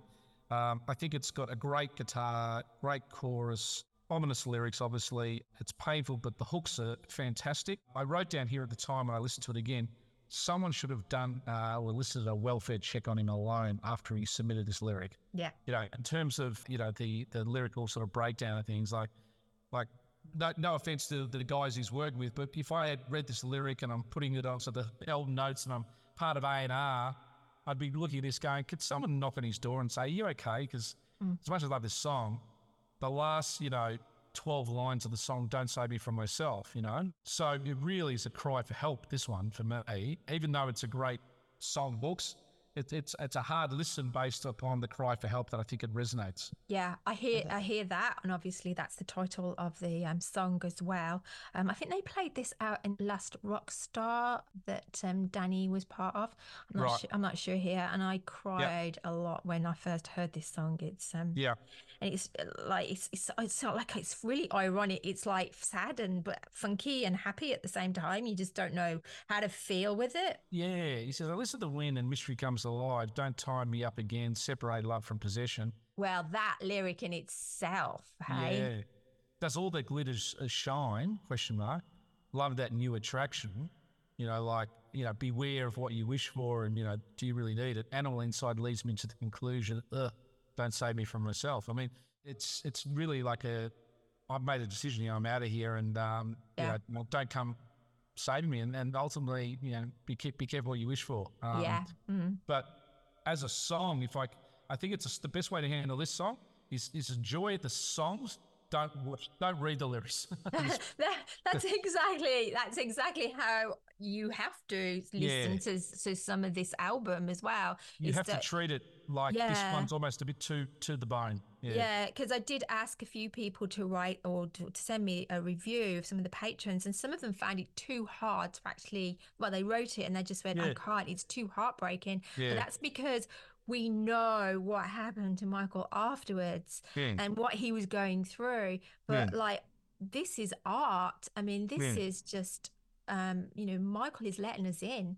Yeah. We- We're very fortunate. Very is, fortunate. I mean, again, a lot of the ly- lyrics on here are quite literal. You know, they're not, Mm. um, they're well written, constructed, but they're not too arty farty, you know, subject to opinion. I mean, there's a couple we've obviously had some opinions on, but a lot of them are, are very impassioned and, and, and pleading, you know? Mm. So, um, that being the case, I guess, uh, look, this is a top three song for me on the album. It's probably uh, the number one hardest one to listen to.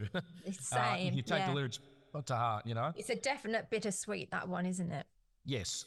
All right. Uh, we're up to song number nine. And uh, what a perfect song for you, B. I, when I see this song, I think of you a little bit. Okay. It's called She Flirts for England. We're going to get a bit of a sampler of that. And I think back in your day, you probably uh, did a little flirting over in your English days. Okay. In a happy way. Uh, but let's put on She Flirts for England and come back and give you the new ball.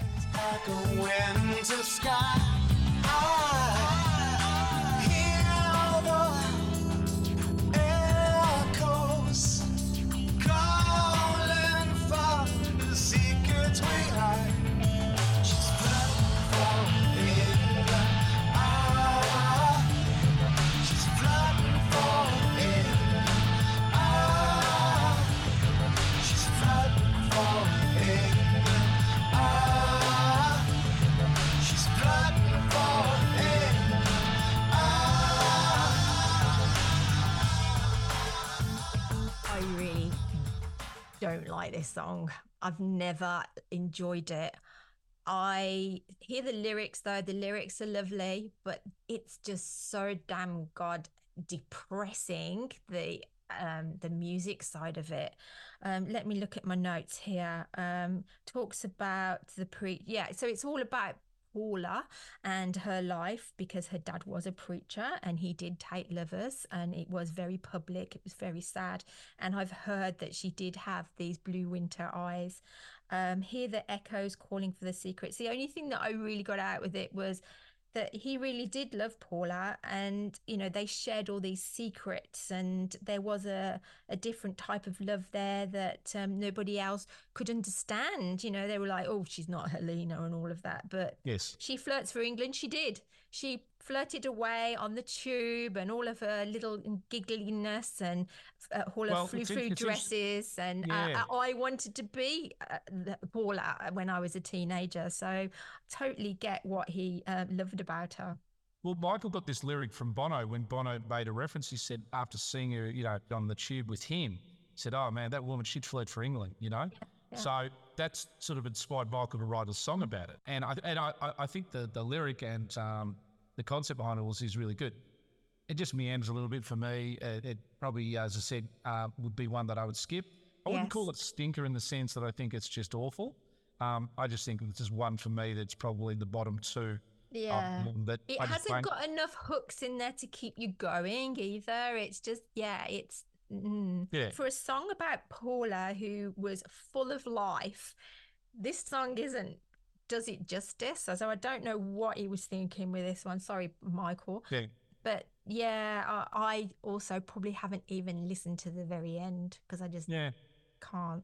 Yeah, as I said, it's not terrible. It's just sort of, it's just, it's just a bit vanilla. Uh, again, but you know, again, music is all eye in the ear of the beholder. You might like it, but um, give it a go and form Mm. your own opinions, peoples. Yes. Going to get lots of emails about that one, aren't we?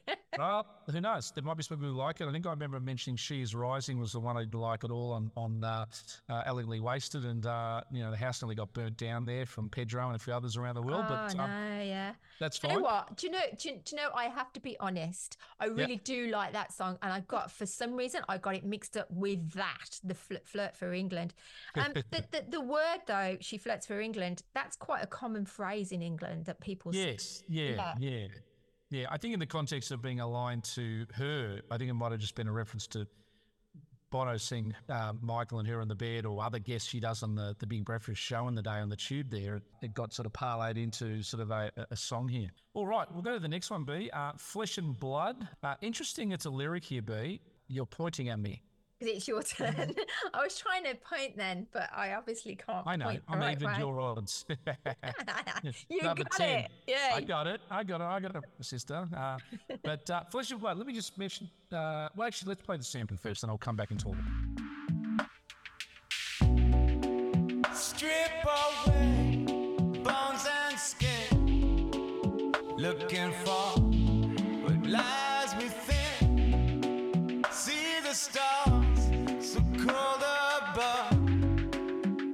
no sense of your flesh and blood. Walk the longest walk, talk toughest talk. You were outside, something inside took away the words you want to hear again. You were outside. All right, uh, Flesh and Blood. Uh, interesting about the lyric here. If we think ahead to Elegantly and we think to Just a Man, the words flesh and blood uh, reappear.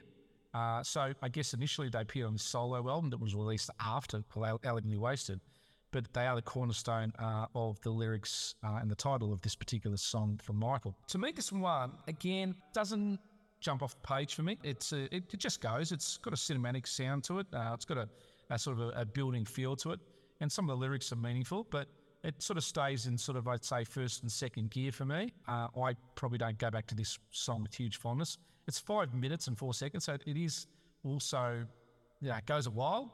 So you've got to be really into it to really be into it. I don't know how you feel about it, B. You might have different thoughts. absolutely got completely different thoughts on this. I Oh. love this song. Okay. Love, love, love it. And Okay. Yeah, I l- like I said, I play this album quite a lot actually. Um, Pain and Pleasure is gone. I love it's lost. So it's about somebody who was in love with, and it was you know very painful to let that love go. And Yeah. yeah, I think we've all been. Well, maybe not all, but um, definitely been there and lost somebody that I loved. Um, making love, make it right.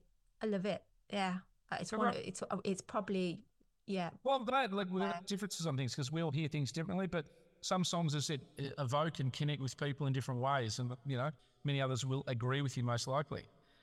All right, uh, moving ahead, uh, we will go to the next one, which is song number 11, Put the Pieces Back Together.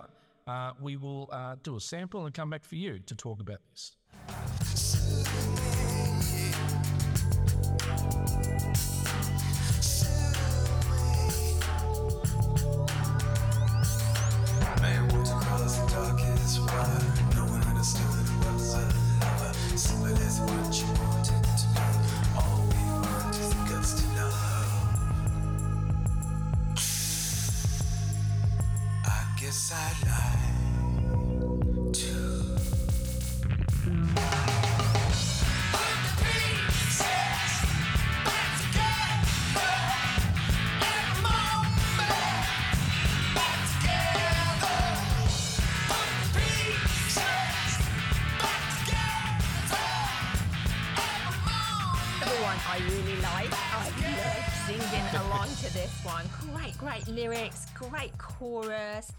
Um, the um, the lyrics about the chandelier and him hanging from these in, in different pieces. I can imagine just like little eyes and things looking at you, um, and he just wants to be put back together. I mean, whoa! It's such an uh, an analogy. Is that the word? It's just beautiful. Um, I can imagine the video to this just being superb if someone could ever do think any that. song that have ends it with "Pussycat, Pussycat, where have you been?" I've been to London to see the Queen. It's Uh, a bit, ran- bit random that bit, isn't it? it's, it sounds like Dick Whittington or something like that, doesn't it? A book or whatever. But uh, yeah, like I think also too, it, it's this nice lyrical interplay here. Suit me, sue me. But it's a, a lyrical interplay that's sort of quite interesting. Uh, what else do you like about it? the, the taste of everything. And we know that, you know, Michael was just an international man and he tried so many things. Not like he tasted all the foods, you know, he loved all his wines, he loved all his women. He had a, he was open to I, what um, ever that country or city would give him. So him saying, I, I've had a taste of everything. I Yeah. love that. Yeah. Look, it's it's it, to me this one sort of uh, he's having a bit of fun. with This he's having a bit of fun with this one with a few little lyrical barbs. You get the feeling that it's a bit about I've been there, done it before, bought the t-shirt, and a couple Yeah. of little balls to others who are swinging from the cheap seats. Um, Mm. And, And- again, it's the the guitar is very Lenny, isn't it? Very Lenny Kravitz. It's really rocking and raw and Yeah, gritty. except it's a and- dirty, dirty guitar sound. It's it's not sort of you know uh, overproduced. It's coming from more of a. you- You feel like there's not too many uh, overdubs and things like that. I think the other thing on here is just the ability to have fun in lyrics. He says this thing here where he says he's another leader, pretty head on the block, got another axe to grind. If the dust ain't hard, can he taste the money dripping off the tongue? All is fair in love and war with a cold heart and smoking gun. Quite clever. Some of it rhymes, some of it's sort of almost like haiku sort of thing going. But um, he's really sort of thinking about, you know, who's the leader in this sort of situation? You know, is it him? Is he's another leader, pretty head on the block of people having a, uh, a, a go at me, got another axe to grind? You know, is it his? Is he the subject of being ridiculed again and he's fighting back from that particular sort of situation? He's just not putting up with shit. I love it. Yeah. Great song. Uh, we'll move like to uh, head to the second last song, which is "Breathe," uh, which we almost need to do after this episode. But uh, song number twelve is "Breathe." Uh, give us a sample of beat.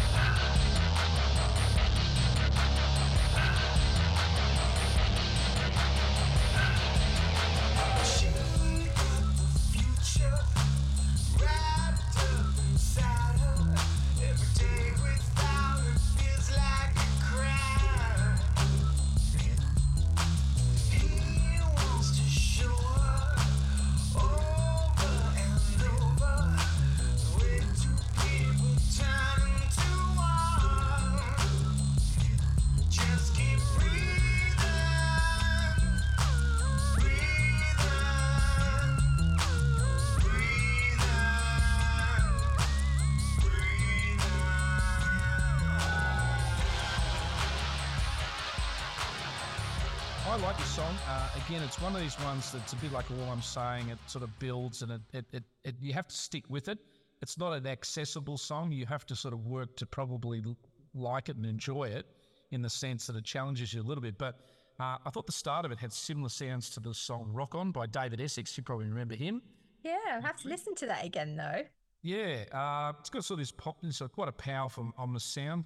It's got some sort of nine inch nails sort of overtones and some sort of chilling lyrics like keep breathing and things. Again, I think it's, as I said, one of those songs that uh, will reward you the more you listen to it and you give to it. It's not, as easily going to jump out of the phones with a cookie cutter chorus and things. Uh, but I like this uh, song, particularly uh, on the back of the song before. I think it extends that same sort of feel. The lyric, just keep breathing, just keep, keep carry on, carrying on, just keep living, just keep going for your day to day. Um, the the lyric also, the baby wrapped up inside her. So, you know, baby tiger inside Paula. Um, the way um two people turn into one. So it's a quite a love song, really. I think, yeah, I think also too, it, it's a common expression, isn't it? You know, people have panic attacks, just breathe. People are having getting stressed out, just breathe, just breathe. And often in this lyric it says breathe out, breathe out. So from that sort of point of view, um, and B's laughing because someone in my work where I'm recording has just turned the lights off because it's six o'clock at night. So now I'm now I'm doing this in the dark, but that's fine. I was waiting for the white- fireworks to come on then. now a black and white album cover. um, but uh, yeah, it, again, it's sometimes we just say to ourselves the value of breathing. I mean, look at yoga and all these different sort of techniques that people do. It's almost Michael sort of reaffirming sort of advice as the old age advice: just breathe, breathe out. It's not going to be as bad. You know, let me look after my wife or my partner and my child, and you know, um, just hang in there. Um, and there's a photo somewhere around of Michael actually doing a bit of yoga. So he was well Yep. into it. Mm. Well, he's probably done a lot of various yoga body movements this time, but uh, yeah, believe it or that. Uh, how do you feel about the song overall, B? Uh, I guess I went first there, but your your take. Yeah, I do. I do really enjoy it. Um, again, it's uh, uh, it's up there. a, a lot of them are actually. It's probably only really two that's swimming Hmm. at the bottom there. Um, um, yeah, it's a it's a good, great track. Yeah. Enjoy it. Yeah. How long is that track? That track, uh, for Breathe, let me have a quick look down here. It goes for 353. So not overly long. The last track now, song number 13. Quite a well known song, obviously, in, in, in light of the guest uh, vocals on it. But uh, we'll go to Slide Away, which features obviously Bono on a sort of a, a backup sort of co vocal with Michael. Let's give a little bit of a sample for those who've never heard it or enjoyed it.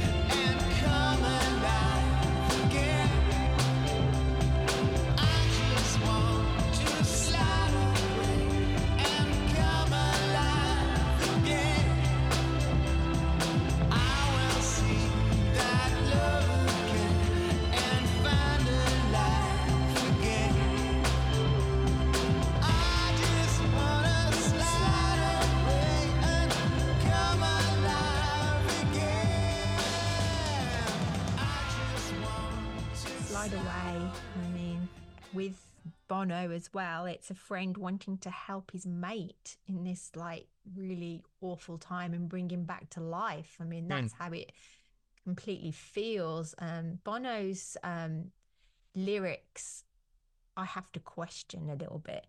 So there's one part where he says, like a dark star falls from grace. I didn't like that. It should be a shooting star that's lost its light. Well, before that Um, lyric, he says, uh, "But you tore a hole in space, like a dark star falls from grace." I think it's more, you know, you passed away, you know, and it wasn't about what you did when you were living. It's, it, it's like what happened at the end, unfortunately.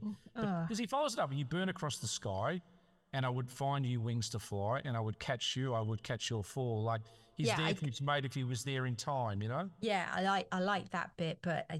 just I don't know the the dark. I, and I know a dark star. You know, it's like um a hole and He's not Darth Vader. Yeah. No, but falling from grace, ah, it's a bit sad. And then yeah, yeah. So it's- it's a, a great song, well put together. Lovely that Bono was part of it, but um, yeah, it's just really hard to listen to.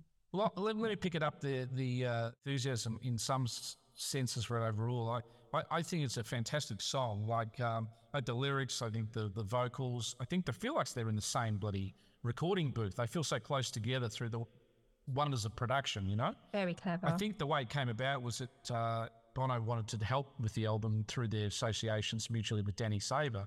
It, it became a reality.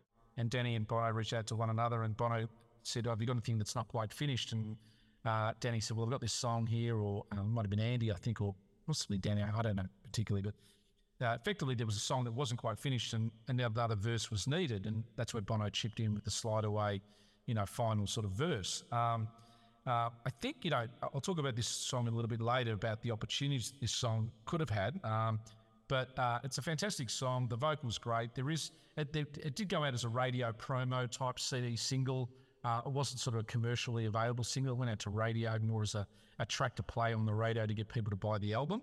But it is a fitting end to the album. You know, you start off the, the, the album with uh, "Let Me Show You," and you put this this last one. There's quite a, a melancholy, but in a way, beautiful melody verse type structure with Michael and the song Slide Away because that's what ultimately he did. And that's ultimately, you know, the, the lyric and intent of the of this song, I think. He just wants to slide away, but then come alive again in another world, you know? Yeah, if only, hey. Let's hope Yeah. he is. Let's hope Yeah. he is.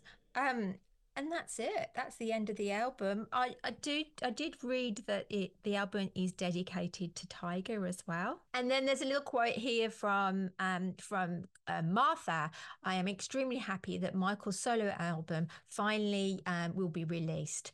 Um, she says the album meant so much to him, and I personally to see it as a looking glass into Michael's soul. And that's from Martha. Well, I thought what we'd do to wrap it up a little bit, B, is just a couple of little things. Well, just just in terms of the commercial chart side of things, uh, hit number three in Australia, which it peaked at and went platinum in Australia, which is 70,000 copies. Only made it to the top 200 in America for one week and then went out of the charts. Probably didn't have a lot of uh, record support over there. Uh, the UK it hit number 90. So wasn't the commercial sort of juggernaut that we all would have hoped. The first single, Straight Line, uh, a straight line. Our second promo one was Slide Away, as we said a bit earlier. Death often normally creates a bit of a morbid sort of marketing opportunity because a bit like a painter, your value goes up when you die. You know, I got a little bit angry, B, back in 99 when I went to the Australian record stores and I saw the CD single and the album up on counters and posters there. I was getting a bit frustrated. I'm like, where was that for Elegantly Wasted two years ago? You know, um, you're only putting it out because in Australia, Michael's home country, was like the album that everybody was talking about and wanting to sort of uh, promote. Having said all of that, you know, if I had to go back and remarket this album and if we put our company hat on here, the hard part about this is you've got INXS who probably aren't involved with this album uh, in any way. There are it's on a different label, the, the V2 label, uh, the British label through Branson, the Virgin label. You've got Martha Troup who manages Michael, but you've got uh, Chris Murphy who's already left and probably didn't have a great history of working with Michael's solo projects. You've got INXS's management, you've got a band with the singer gone, and you don't have the artist around to promote the actual new album as well. So you, you have to, there has to be a gimmick other than just the unfortunate scenario where he passed, because that might get you the album out, but it doesn't give you a chance to get mileage. The best opportunity this album had to succeed is if Bono had of said to uh, Island Records, his record company, go, I'm doing this for a mate. I'd like to do a video. I'd like to do something here that promotes this song. It's 1999. They didn't release their new album until another year's time, 12 months later. So he had this sort of little gap in the strategy there. He was probably recording that already with um, with U2, but he could have done something like that beautiful version of Unforgettable with Nat King Cole and Natalie Cole. You know, maybe a video where, you know, through production there's Michael and there's obviously Bono and done something really, really tasteful, you know? Um, and that could have been the first single off the album that would have given it the impetus. You know, that as a friend and somebody there who loved his mate and couldn't get to the funeral, that sort of stuff, that would have been the gift worth giving because that would have given the album a real boost because U2 at that particular point were really still commercially very vi- viable and very sellable and they're about to, you know, release their next album, which was probably the second or third biggest album in the next 12 months. But I think it was Bono's management had curtailed it being a commercial. So I do remember the time hearing about it going, oh yeah, he could give lyrics and he could go on the album, but they couldn't promote the shit out of him, you know, featuring, even putting Bono's, you know, name on the album or a whole bunch of stuff. You know, there was these restrictions. And this gets back to precious record companies trying to protect their own asset. You know, they don't share. Bono loves to attach himself to every cause on the planet, you know, so this person, you know, Joey Ramone dies, he'll do something about Joey Ramone, you know. The, any, any scenario, Bono's a bit of an opportunist for this sort of stuff. But in hindsight, for this album to get traction, he was probably Yeah. the silver bullet that could have got it to some level of marketability because he, you know, Bono, he's such a he's such a door-to-door salesman of, of a singer. He'd go on shows and go, my mate Michael, we've done this song. He could go on out and promoted it as a gift to Michael. Uh, and I'm not saying negatively about Bono, but you know, it's a bit like half in, half out. You know, like you go do the song, write a couple of lyrics, and then say, "Oh yeah, but I don't want you using all my details of the management to promote the shit out of it." Well, don't do it then. You know what I mean? Be all in, all duck, no dinner. You know, like go for it. Um, so I think this album would have had a different sort of lifespan to it, and then I think equally, if they then had a release possibilities as the second single, and then maybe don't save myself, save me from myself as a third, you get that traction going. People start to then invest in the album because singles are advertisements to the album. So some of the possibilities were in a great one where we go, wow, this is a different version of Michael. I like this. This is really interesting. I'd like to know more about this type of album. That's what singles are. So, so I think in hindsight, that would have been something I would have uh, recommended. Equally around that time was the media was sort of the birth of the internet, and there was probably some innovation opportunities they could have taken advantage of at the time uh, that probably didn't. But look, there was just so much conflict, wasn't there, between Michael, you know, Bruce Murphy, INXS's label. You got Michael's, you know, remaining legalities going on with his life, all the stuff happening. Paula in the news, you know, this. I mean, was it a suicide or not? Was still a question being asked around this time. It was still reasonably fresh and raw, so it got marketing based upon mor- morbidity. You know, he died two years earlier. Let's rush it out. Let's get it out there. Well, not rush it, but let's get it out there. And and the musicians were like, let's have the artistic statement. The record hmm. company was like, oh, what can we make from this? But it's a pity that the album doesn't have a zeitgeist sort of cultural sort of moment in time where it did two or three million copies and and had a couple of hit singles like probably Max Q did to a certain degree in Australia, you know? So yeah, that were just sort of my thoughts on that. But as a legacy, I think for the Inner Sanctum fan and for those who are fresh to hearing it, do yourself a favour. There's a lot to go on with this album. We think between the two of us, B, we've covered 11 of the 13 tracks are really worth it, you know? The Danny Saber episode that you did, there's some great information there that aligns to this episode uh, that we, we urge you to go back and check that episode out because we actually hear from Danny who talks a lot about it. So I think it's a good companion piece to this episode if you are going to go back and listen to it. And as you said earlier, B, there's a couple other tracks there that appeared in the mini, in the uh, sorry, in that uh, documentary. Uh, and there's another song called Friction and some other Danny tracks that he's probably got from Michael's days that we can't talk about at the moment. But there's still more material out there that may see the light someday, you know? Yes, Hayden. Um, just such a, a tragedy, but what a beautiful album. And I do, um, I do press that everyone should um, get to listen to it, so they can listen to it on Spotify. Is that right? Yeah, yeah. No, look, I mean, I don't know if it's still. Be, I don't know it's been deleted. It probably has. I don't know. I, I, I'm not I all of that. But if you are in record stores and you do see it there under, you know, in fresh record stores or CD stores and things, or you know, outlets that sell, you know, tactile copies of things, go for it. Just a sideline. Tim Peacock has written some great articles from uDiscover Music about INXS. Ironically, on the 14th of December, just about a week before we released our, uh, or two weeks before we released the first episode of this double, he did an article on this album, which um, probably doesn't add anything different to what we've said today, but it, uh, it is worth a little bit of a look at because um, it does bring up some good points that are consistent with what we've said. Again, hopefully, us talking about it keeps it alive. Um, and if you haven't heard it for a while, you know, go back and listen to it. Don't be scared of it. There's some great stuff there, and it can be quite healing. I this album healed me a lot there. You know, when I was, uh, you know, uh, you know, really uh, quite upset about losing him and the band, you know, in disarray. This was an album that allowed me to sort of go, okay, I know where he was at and where he was coming from. And under that lens, it can be quite healing for people if you approach it the right way. And if you're not a lyrics person, you don't want to sort of emotionally connect with them, don't.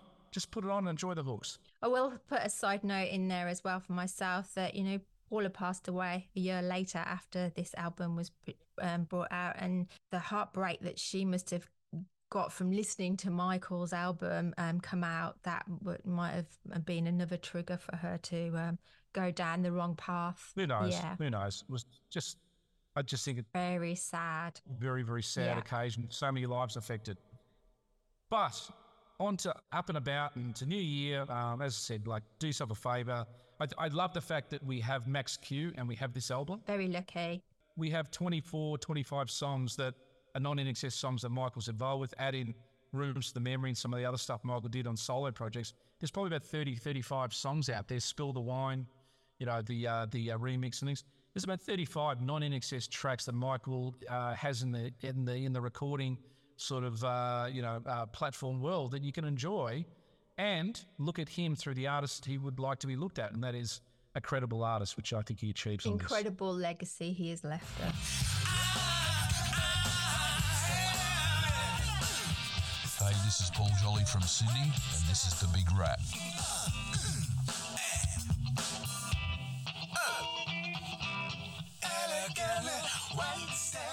You made it. You made it to the end, everybody. Okay. Well, thanks for staying with us. I know it was quite quite a long episode there.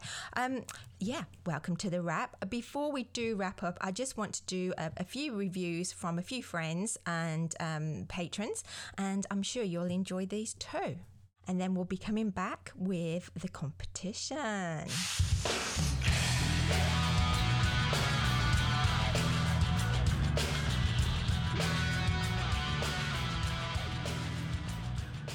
Our first review is from Foxy. Foxy has been a patron from day one, day dot, and here is her review. My first listen to Michael's solo album went like this. Michael pulled me in like a gritty shaman with the ecstasy known as Let Me Show You, only to bring me to a place of melancholy and introspection with his pleading vocals in flesh and blood. And until I listened to the unreleased Save My Life, did I realise that Michael was simply preparing me for the true devastation, the agony. Michael completely shatters me with Save My Life every single listen. Michael's last works for me, even today, truly are ecstasy and agony.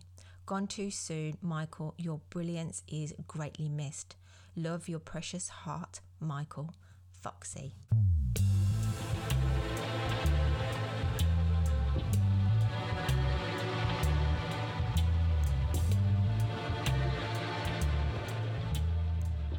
This great review is from Claudia from Calling All Nations Facebook page. She's actually from Chile and uh, she finds it hard to listen to the show, obviously, because um, she doesn't um, speak English, but she can, um, we converse, sorry, um, via um, text messages. And um, she really wanted to be part of this. So here, here's her review. This solo album by Michael is simply a masterpiece for fans like me. It's like opening a door to a more intimate and profound musical world that goes beyond his brilliant career with INXS. Each song is an emotional journey in itself, from vibrant melodies to touching ballads. As a fan, listening to this album is like rediscovering Hutchence in a completely new way. His lyrics are like a window into his inner world, exploring themes of love, loss, and hope in a way that only he can convey. His voice, that distinctive and captivating voice, still resonates with me. Every note is a reminder of why his legacy endures to this day. This album is more than just music. It's a treasure that showcases Hutchence's sensitivity, passion, and comparable talent as a solo artist. As a fan, it's a gift, and that remains an essential part of my music collection. Possibilities is my favourite song on the album and holds a very special place in my heart as a fan. It stands out for its ability to convey hope and deep emotion in every note. It's a moving testimony to Michael's introspective depth. The song beautifully weaves a narrative of hope and longing, encapsulating Michael's ability to capture raw emotion and at the same time touch the heart with his music. With its captivating melody and sincere lyrics, Possibility becomes a journey that stirs the soul. This song is a gem within the album and never fails to touch my soul every time I listen to you. And Hayden and myself absolutely agree with you there, Claudia.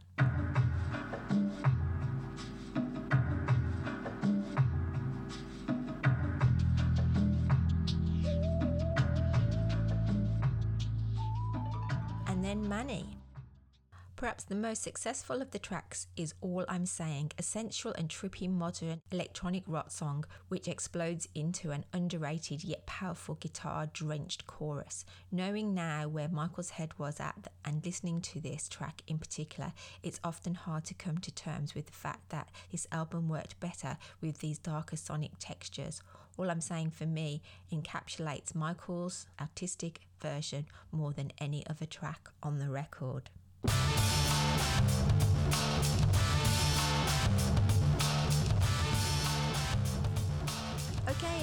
Competition. Exciting INXS giveaway alert right here.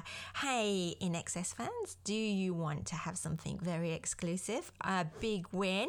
Yes, all you need to do is become a patron to our show, a silver or gold or platinum. You can go via our website and you can find about all the different levels of patron and what you will receive. But if you become a silver and over, you can enter the competitions. And here is our big giveaway. All you need to do is become a patron, and then if you want to be in for this um, giveaway, you have to email us at INXS aaa at gmail.com. So become a patron and let us know if you want to win one of our great prizes. Our first prize is a Rock and Roll Hall of Fame induction ceremony ticket. Wow. To go to the Rock and Roll Hall of Fame at your own choice if you want to go this year or you want to hold on to those tickets and go to the Rock and Roll Hall of Fame when INXS gets inducted. And hey, I'll be there with you. If you can't make it to America or you can't make it to the Rock and Roll Hall of Fame, then we have another amazing prize that you could take instead. Okay, so two prizes up for grabs. The second one is a package that I've got together, and my goodness, it's amazing. Okay, you ready for this? So I've put in there um, some signed CDs of from Tim and Kirk, um, a guitar pick once owned by Kirk, and he gave us to gave it to us to um, help with the podcast. Thank you very much, Kirk. He also gave me a Rockstar INXS keyring. I've not even opened it, guys, and it's metal, and it, I've got one myself. I just absolutely love it. It's um, very unique, um, very rare um, tour brochure. Um, the the tour that never happened in Australia. Now this actually went out for auction a few years ago when Tim um, handed me some that he found in his garage and I found a few more. So I've got a few more to give away here and they're worth over $600 that somebody um, paid for them. So amazing. Some rare magazine covers that we've um, we've uh, t- taken some photos of and we've put them on some fantastic stock so they look great as posters. Right and also found some um, very rare um, photos of Michael that have never been seen, and I've put those and got made some copies of those and putting those in there too. So wow, just a, a beautiful package there. So if you want to win some INXS memorabilia, then all you need to do is become a patron and then email the podcast. So get onto INXS accessallAreas.com and then choose your patronage. Um, you can and it's around about ten dollars for America. I think it's just a little bit more if, if you're Australian because of the currency there. And then yeah, then email us and let us know that you want to enter the competition. So yeah, good luck. What do you think, Hayden? Probably on the face value, there's over a thousand dollars worth of stuff there, but there's probably some ornamental things there, B, that are a bit priceless, like picks and tour tour guides and things like that. So. Um, yeah, very excited. All you got to do is just basically be a patron, uh, silver and above, and send your email details through when you're in. Um, but yeah, people have got a few weeks to, to get themselves together, B. That's right. The closing date will be March the 30th. That's when we will be announcing in the winners. So you've got to get in before the 30th of March, and we'll be announcing on the 31st. Thank you. All right, well, we're going to go with a song today, B. Uh, I think, you know, from our effusive praise of the song Possibilities, we cannot not go out with that today. So we're going to go with that particular track today, which we think is just a beautiful, haunting piece of music. Like, I look at this song as a piece of art, and it probably came across in the review earlier. And I, I'd love people to really just pause for a moment and just listen to the sounds, the lyrics, the delivery, and the emotion. And it's a, it's a, just a beautiful piece of music, which uh, uh, I think we'd love to leave our listeners with as the final Sonics for uh, Michael's solo album. But uh, thank you for being uh, with me today, B. Thank you for listeners for hanging in for this biggie. But it is the start of the year. We're fresh. We're excited. Big goodbye from me. And it's a goodbye from B. Goodbye, everybody.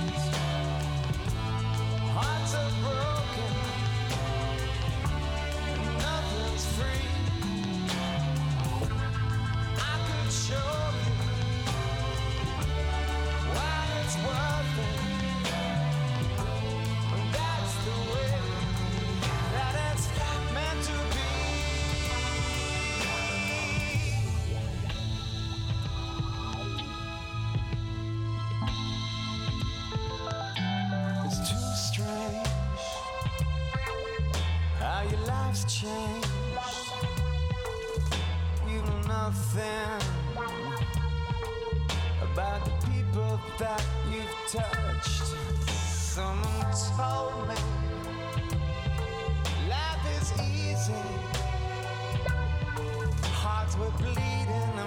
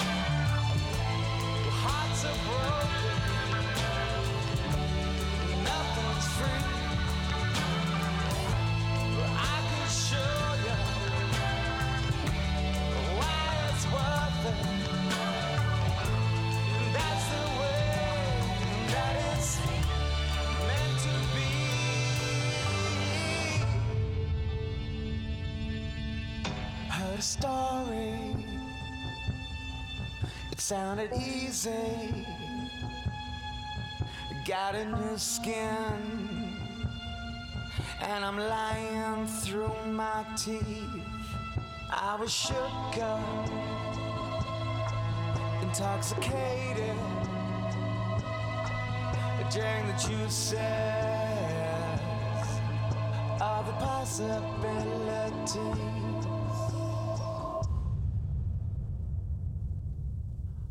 the possibilities.